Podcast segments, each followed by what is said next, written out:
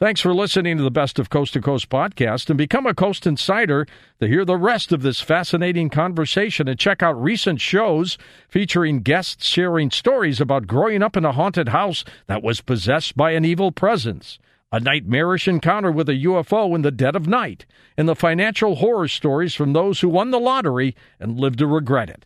Head on over to coasttocoastam.com and sign up for Coast Insider to hear these programs and many more truly thought provoking shows from coast to coast. Now, here's a highlight from Coast to Coast AM on iHeartRadio. And we are back with Varla Ventura as we talk about a work paranormal parlor, and we're going to take calls now. So let's go to Edward in Roseville, California to get us started. Hello, Edward. Good morning. Hello, George. Good to have you with us. Go ahead. Hey, um, yeah, you said call in and tell you a, a story or two about ghosts. I've got a couple for you. Sure. Okay, working as a correction officer over in Vacaville, California. I saw two different um, full body apparitions. First one, working a unit, second floor, time to lock up the 200 inmates. Everybody stands by their cell doors. You go down the line, you lock the door behind them. Get to the end of my first uh, tier. I always look to the left, make sure nobody's standing there before I walk across the tier to lock the other side. As I look up, I see an African American guy, light light skinned, uh, about six foot tall, short hair, standing on the wrong side of the grill gate that goes up to the next level. I lock my door and I yell, "What are you doing over there?" Run over there, and there's nobody there. Oh. Yeah, freaky. Okay, so I go down the line. I lock a few more doors. One of the inmates I have a good rapport with steps out and he goes, Officer Brian, what'd you see? I don't know what you're talking about. Go lock it up. Let's go.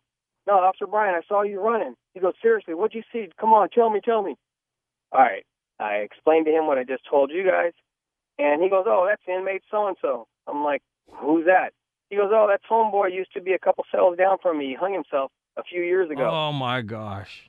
And they, they all Yeah. know about it. Yeah, and so he goes, he goes, yeah, ask your porter. That's the guy who works for you, cleans cleans everything. Yeah. He goes, ask him. He'll tell you about it. So later on that evening, I'm downstairs. My porter comes into my office, and I ask him about it. And he goes, what do you mean? He goes, did you see him? I go, yeah. I go, what's going on? He goes, well, he goes, you guys always yell at me at nighttime because I always put a little cardboard in my window so you can't see me when you're doing the cell checks. And you guys always tell me to take it down.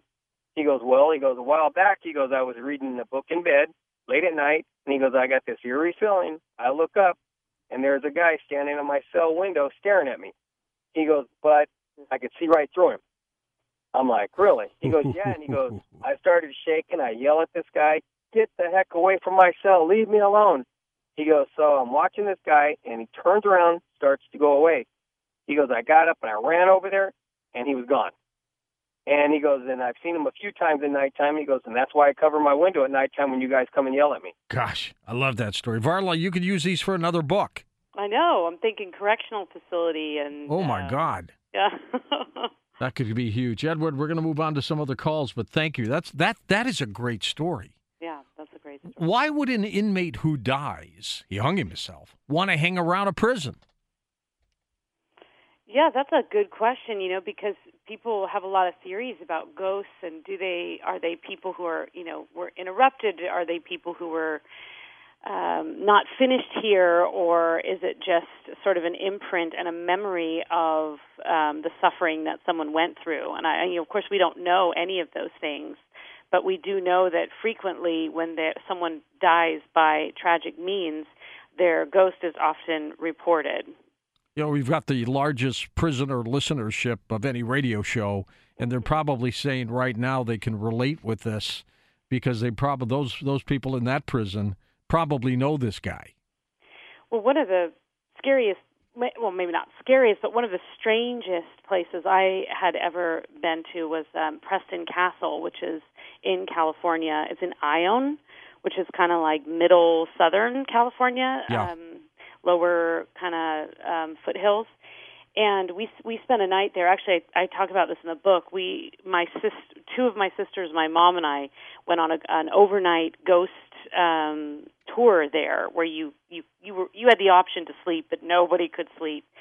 And the thing is, is it was a correctional facility um, for a number of years, and there's actually a correctional facility next to it now. And prior to that, it was sort of like a sort of a juvenile hall for boys, but then also during the depression era sometimes families would like just leave you know not exactly families um an orphanage but families would give up a child to live there because they couldn't afford to take care of them and it's very very creepy there um there's just a lot of i mean for one thing it's in a state of sort of half abandonment so there's peeling wallpaper and um abandoned hospital beds and dusty libraries and things like that. But there's also very um, sort of heartbreaking things like massive rooms where every you know all the boys had to shower under supervision. Um, a big pool where kids were dipped to um, delice them before they were given their uniforms. So there's sort of something about that, um, a little bit of that dehumanization of uh, someone going into an institutional setting that adds this other element of a little, just there's a bit of heartbreak there. And we had a number of experiences, and I, I talk about them in the book. But one of my sisters had her hair kind of tugged lightly, and we caught several things uh, just uh, on camera back back when we had we did it when there were cameras and we didn't use our phones so much. So many um, strange things, huh? Yeah, it was an interesting interesting place to go, and I think you can still go and do overnight tours there and photography tours. It's it's it looks like Hogwarts with bats running out of the rafters, and I mean it's amazing. Listen to more Coast to Coast AM every weeknight at 1 a.m. Eastern and go to coasttocoastam.com for more.